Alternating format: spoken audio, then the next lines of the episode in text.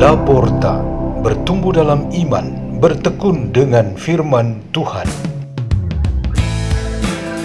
Radio Laporta, pintu terbuka bagimu untuk pertumbuhan pengetahuan dan kebijaksanaan tentang Allah.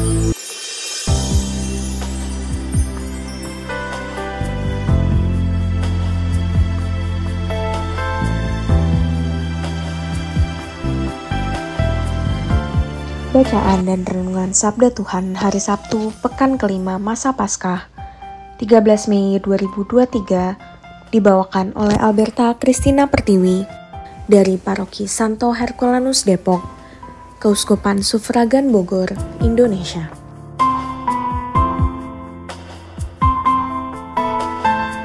Inilah Injil suci menurut Yohanes. Dalam amanat perpisahannya, Yesus berkata kepada murid-muridnya, "Jikalau dunia membenci kamu, ingatlah bahwa Ia telah lebih dahulu membenci Aku.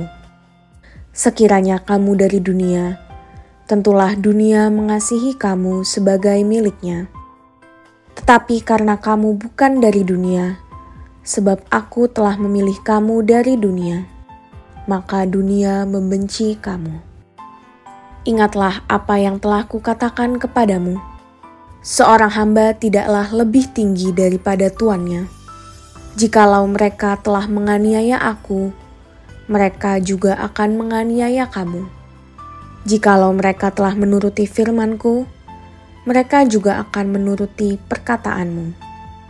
Tetapi semuanya itu akan mereka lakukan terhadap kamu karena namaku, sebab mereka tidak mengenal Dia yang telah mengutus aku. Demikianlah sabda Tuhan.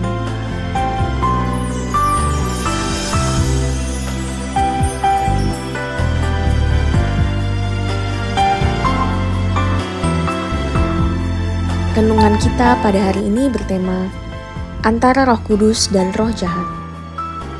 Renungan ini ingin membawa perhatian kita kepada dua sudut pandang tentang semangat hidup yang kita miliki di dalam kehidupan kita. Dari posisi Tuhan Yesus Kristus dan semua komponen dalam perutusannya. Roh yang berlawanan itu pasti roh jahat dengan setan sebagai panglimanya. Sedangkan dari posisi lawan, yaitu roh duniawi dan setan sebagai panglima, roh yang berlawanan ialah kebaikan dan kebenaran yang telah dibawa oleh Yesus Kristus melalui pengorbanan dirinya dan masih diteruskan saat ini oleh gereja. Roh jahat ini seperti yang ditunjukkan dalam kitab suci, setelah tidak mampu menaklukkan Yesus di padang gurun, ia selalu menunggu saja saat yang paling tepat bagi dia untuk menggoda dan menaklukkan lagi pihak yang diinginkannya. Dua kubu yaitu roh kudus dan roh jahat tentu saja berseberangan arah. Pihak mana yang unggul pada akhirnya sangat bergantung pada siapa manusia itu yang memilih untuk berpihak sesuai dengan kehendak bebasnya. Namun dalam situasi tanpa perang atau lebih tepatnya tidak ada konflik kepentingan, sering terjadi bahwa kedua kubu ini berdampingan dalam suasana tenang. Misalnya Anda dalam suasana tenang di dalam kamar. Di dalam dirimu tidak ada gangguan pikiran jahat niat yang aneh, dan perbuatan yang menyimpang. Di situ juga ada kehadiran roh jahat yang tetap menunggu saatnya dirimu lepas kontrol dan tidak menyadari diri. Ia akan segera menggodai dengan maksud menguasai dirimu. Kira-kira begitu keberadaan kita setiap saat. Begitu konflik kepentingan datang, Anda harus memilih yang baik atau yang jahat, yang benar atau yang salah. Poin yang sangat penting di sini ialah bahwa sebagai pengikut Kristus kita mesti dapat membedakan roh yang berlawanan itu. Semangat yang berseberangan atau kepentingan yang tak sejalan dengan Yesus Kristus. Kristus telah mempersiapkan kita untuk dapat memiliki kemampuan untuk membedakan. Ia selalu menegaskan supaya kita tetap berpegang pada firman-Nya. Ia berkata, Aku telah memilih kamu dari dunia ini, kita menjadi milik Yesus, jadi kita mempunyai kemampuan untuk memastikan ada roh yang berlawanan dengan Yesus. Pengalaman ini telah dialami oleh para rasul, Paulus dan Barnabas, ketika menjalani misi yang luar biasa. Para kudus adalah teladan bagi kita untuk hal ini. Siapa pun di dekat kita yang memberikan nasihat atau teguran supaya kita harus memilih roh Tuhan dari roh jahat, dia adalah utusan Yesus.